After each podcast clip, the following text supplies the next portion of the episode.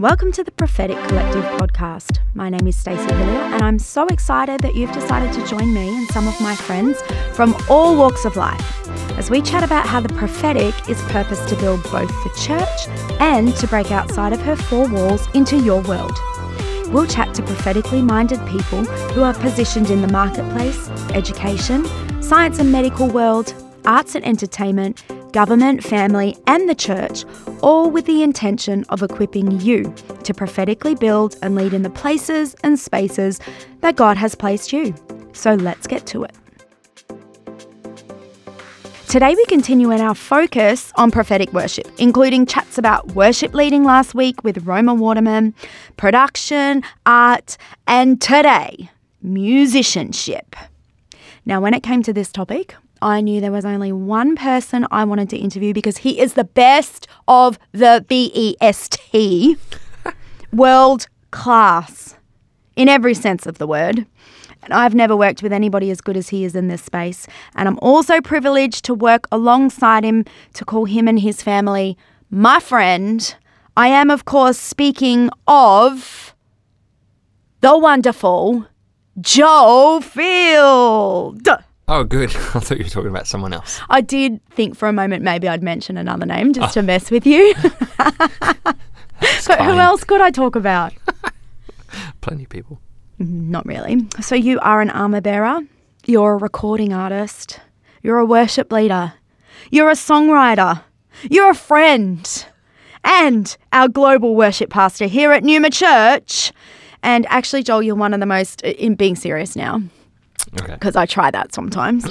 you are one of the most gifted prophetic musicians I've ever worked with. And when I'm worship leading, the prophetic foundation that you build literally makes me feel like I've got wings. I can go anywhere. I don't think I've yet found a song you don't know. Uh, yeah, we've we've tried, haven't we? Oh, I've given it a red hot go. but welcome to the podcast, Joel. wow. Well, what an introduction. Thank you so much. You're I'm welcome. actually so honored to be here and privileged to be amongst this great group of people you've already had on. And so Mm. it's my pleasure and honor. Good one. So you can do a bit of everything. You play how many instruments? Um, I guess five. I don't know, but um, I've always joked that I'm like a jack of all trades and, and a master of none. Not true. Or uh, just I know enough to be dangerous on Okay. each of them. List out your instruments. Oh, so I guess keys, guitar, bass, drums, Mm-hmm. and then saxophone is there. I, it was the one instrument that I actually learned properly. Okay. And causes my parents the greatest heartache that they paid for eight grades of lessons, and I never play that anymore. So can you play the recorder?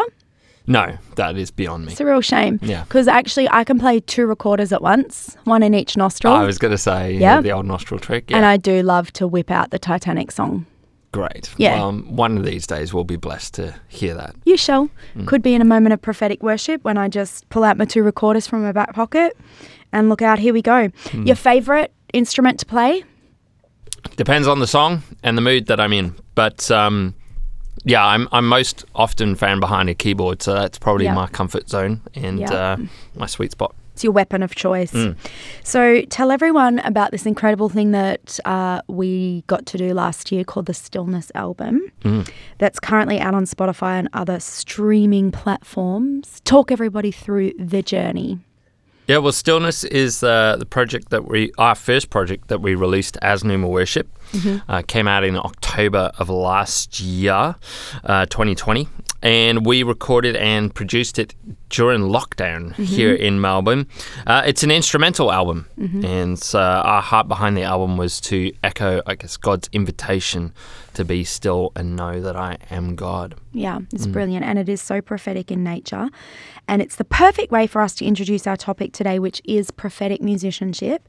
So, for people who don't know, all but one of the tracks are you playing and were written by you from a deep prophetic well, which I believe carries prophetic power in people's lives. I hear so many people sharing testimonies with me about what has happened in their life as they've listened to that album. And I know myself personally have felt built, encouraged, and consoled, which is, funnily enough, the three purposes of prophecy in 1 Corinthians 14 3. Amazing.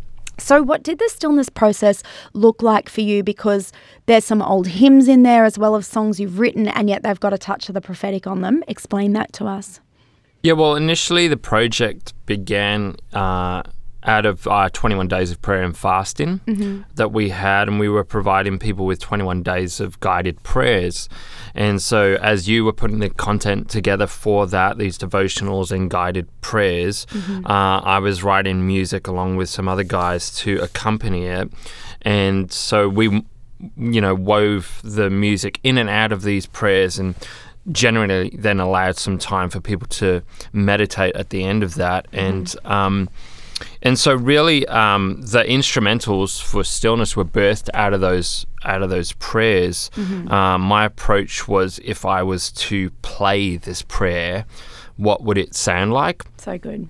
um, you know, or when you read Psalm 46:10, "Be still and know that I am God." What does it sound like to be still and know that He is God? And um, yeah, so I'm sure we'll go on to talk about what that process actually looks like for me. But that was the writing process for for stillness.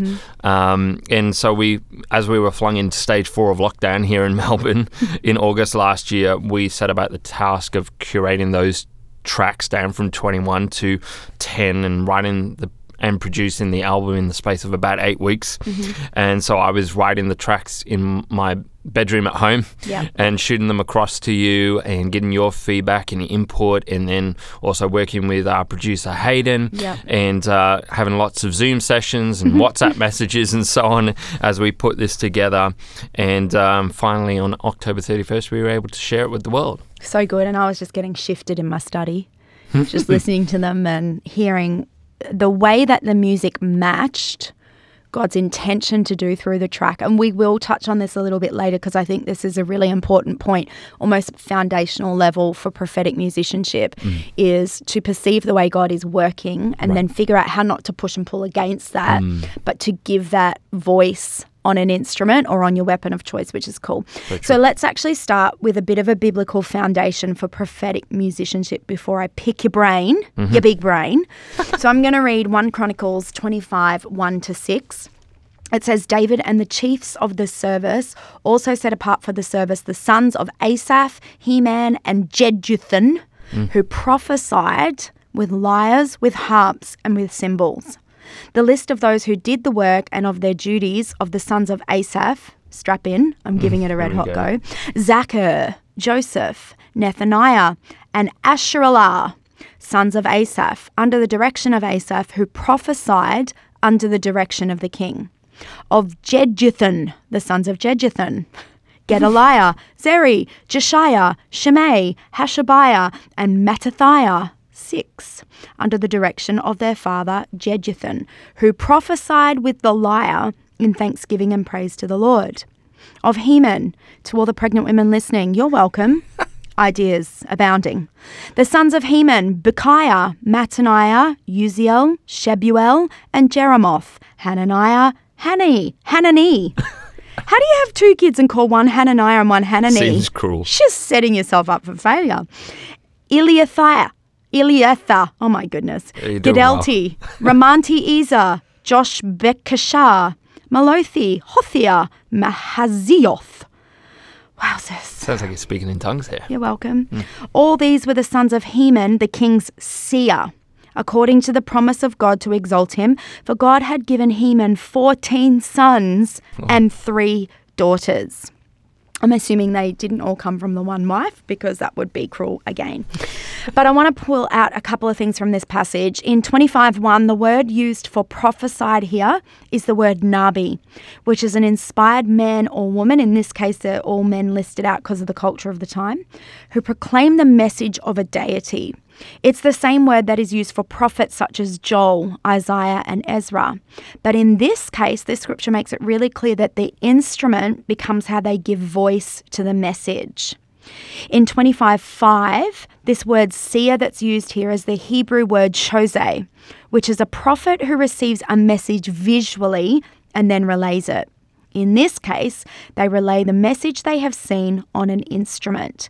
Other non musical prophets would include Samuel and Isaiah, they were seers, whose primary way of receiving prophetic messages was through what they saw either in dreams, closed or open visions. So here the scripture's talking about musicians doing this, and I love this because in Matthew 10, it talks about those who receive or honor a prophet receive the prophet's reward. Mm-hmm. What's the prophet's reward? It is what they see and hear in the spiritual realm.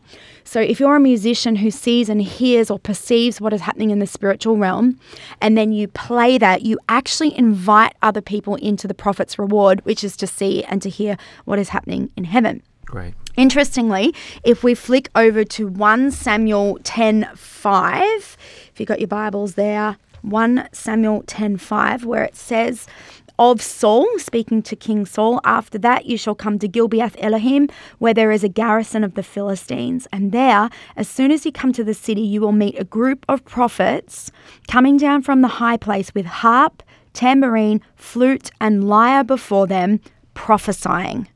Then the Spirit of the Lord will rush upon you, and you will prophesy with them and be turned into another man. And we were joking earlier, Saul really needed to be turned into another hmm. man. He was a bad dude at this point. Mm. And so, under the sound of prophetic musicianship, he became like another man. Mm-hmm. Now, from the New Testament, we know that those who receive a prophet with honor, as we mentioned before, receive the prophet's reward, which is to see and to hear what God sees and hears. So, musicians who hear the Nabi or see the seer prophets, who then proclaim what they hear and see using their instruments, invite other people into this space. And so, those who receive this prophetic ministry openly, they not only get built up, encouraged, and console, which is the three purposes of prophecy, they get to see and hear what the prophet sees and hears. They get invited into heaven's viewpoint and perspective. And when we're in those moments in worship, it does feel like heaven has opened mm. and the gap between heaven and earth has become very thin. Right. So now I want to dig a little bit deeper into how you operate in this space, Joel. Because one of the things you're really good at is just knowing what to play and when. And that's not always um, a melody that perhaps you're perceiving from heaven. Sometimes you're digging from a deep well um, of an old song mm. that fits how God is moving. So, how did you get yourself to the place where you are able to minister so, so freely in this space? Well, there's two parts to my answer, if that's okay. Go but, for um, it. Firstly, uh, music has always been the way that I have connected with God, and mm-hmm. that seems like an obvious thing to say because I'm sure we all do on some some level. If you're listening to this, you're probably a musician or involved in worship in, in some way, and so music is the way that you connect with God, or one of the ways. But for me, this is one of the ways that I actually really relate to King David, um, because when I read the Psalms, I see a guy who is just processing and journeying life mm-hmm. with God and putting that to music. Yeah. And so, growing up, particularly as a teenager, um, whatever I was going through, the good, the bad, bad, and the ugly, I would spend hours in this small chapel in the middle of Wales mm-hmm. and just sit at the keys or on the guitar. Or if I was frustrated, I would sit on the drums and uh, and I would just play out my heart before God. And so whether that was joy, despair, fear, frustration, sadness, or excitement, angst, whatever it was, um, because I'm not so great with words, uh, I would express it through music. Mm-hmm. And uh, I remember uh, hearing this quote from Eric Liddell, the former um, Olympic dun, runner. Dun, yeah, the Chariots of Fire dude, mm-hmm. right? And uh, so he was a runner and then became a missionary. But he said that God made me fast, and when I run, I feel His yeah. pleasure. Mm-hmm. And I feel like God gave me music, and when I play, I feel His pleasure. It's where mm. I feel closest to God. Um, and so that was one of the ways I guess that I have developed in that space. It's mm-hmm. it's become second nature in, in the way that I when I feel whatever I feel and whatever God is doing in my heart, that's what I play mm-hmm. out. But the second part of my answer is uh, this because it's interesting that you asked, how did you get to yourself to the place uh, where you were able to minister freely in your gifting? Um, see, I had all that experience of journeying with God in this gift of music. Um, and I would have never considered it to be a prophetic gift. Right. Because the only person I was ministering to was myself. Yeah. Um, and the gift was simply intuitive. Um, and I've heard, you know, Pastor Corey and yourself mention many times that when he teaches on the on prophecy, that as long as the gift remains intuitive, it remains immature and not useful to others. And so that's how I would describe it until God allowed our paths to cross. Um, and I feel like in the last few years, as I've worked with you, Stacey, Yeah. that this intuitive gift has been able to mature um, because it's interesting me to me that in that passage that we read in First Chronicles 25 there's five times that this there's this phrase under the direction Yeah. Yep. um, they prophesied or played under the direction either of the king or their father or whoever their leader was. And so the place where I've been able to minister freely in my gifting is actually under your direction, under your leadership. And I, I think that's really important for people to understand listening who might feel that they have a prophetic musicianship gifting, either in singing or in playing, but they don't know how to operate in it, or it feels, you know, intuitive or immature, bring it under direction, Right. bring it under leadership, bring it under author- authority. Because too often I think we hear things like, you know, I'm not getting to do this or Yeah. that or express my gift gifting, etc. But truly, the the greatest freedom that you'll find is under direction. Uh, and so that's how I've gotten to a place where I'm able to minister freely in my gifting. Um, you know, hours and hours spent alone with the Lord in secret. In the back of the beyond, in the middle of the fields of Wales, Yep. and bringing myself then under your direction as well. And I honestly thank God for that because I wouldn't be sitting here talking about it today if it weren't for you uh, operating in this space as well. I love what you've shared, Joel. And the thing is, it's not wrong for it to be intuitive because actually um, operating in spaces of spirit should be as natural to us as breathing. But it's about stewarding that gift on your life. And one of the ways we steward it is our the authority we exercise in the spiritual realm is linked biblically to the authority we place ourselves under. And of course, we speak about, that as graces here at Numa. So we've got our fivefold grace. It's all held together by honor. So when you put yourself underneath somebody else's grace, Right. it's almost like getting under the spout of their anointing. Absolutely. Yeah. And so you can only become more anointed and sit in the slipstream of that. Mm-hmm. And there's an ease about that, which is Mm. a beautiful thing. It does require humility rather than fighting for your place. right. But you will get moved to the head of the table Mm. if you can put yourself underneath other people's grace. I also love that you talked about uh, whatever area we're leading worship in, and our musicians are leading worship as well, Mm. is we have to have gone somewhere with God before we have the authority to minister to others. Right. And often, when we're um, early in our journey, we really just want to get our whole bag of tricks out Mm. and show everybody what we can do. Um, but as we mature in serving God and as we become more Christ like, we actually realize um, that we have to be going to new depths with God before we're trying to lead anybody else there, That's or we're actually going to very quickly be exposed right. as we're very thin people at times um, in a spiritual sense unless we're constantly being filled up ourselves. So I love you've talked about those things. I want to ask you a bit of a harder question. When you do go to play something, do you hear it or do you see it before you play it? It's not one way for me, but Mm-hmm. I'll I'll do my best to try and articulate it. Um, I- I hear uh, words in melody. Um, you know, some people see color in music. Yep. Uh, I hear words, and so I mean that's even how I songwrite. I always begin with melody, and then the words come after. And and for the longest time, I thought that was the wrong way to do it. Like there is a right way, um, but uh, until I realized that was just the way that God has wired me. Um, and so in a service setting, for instance, I'm always asking God, "What are you doing? Like right now in this moment, what are you doing?" And sometimes God will show me.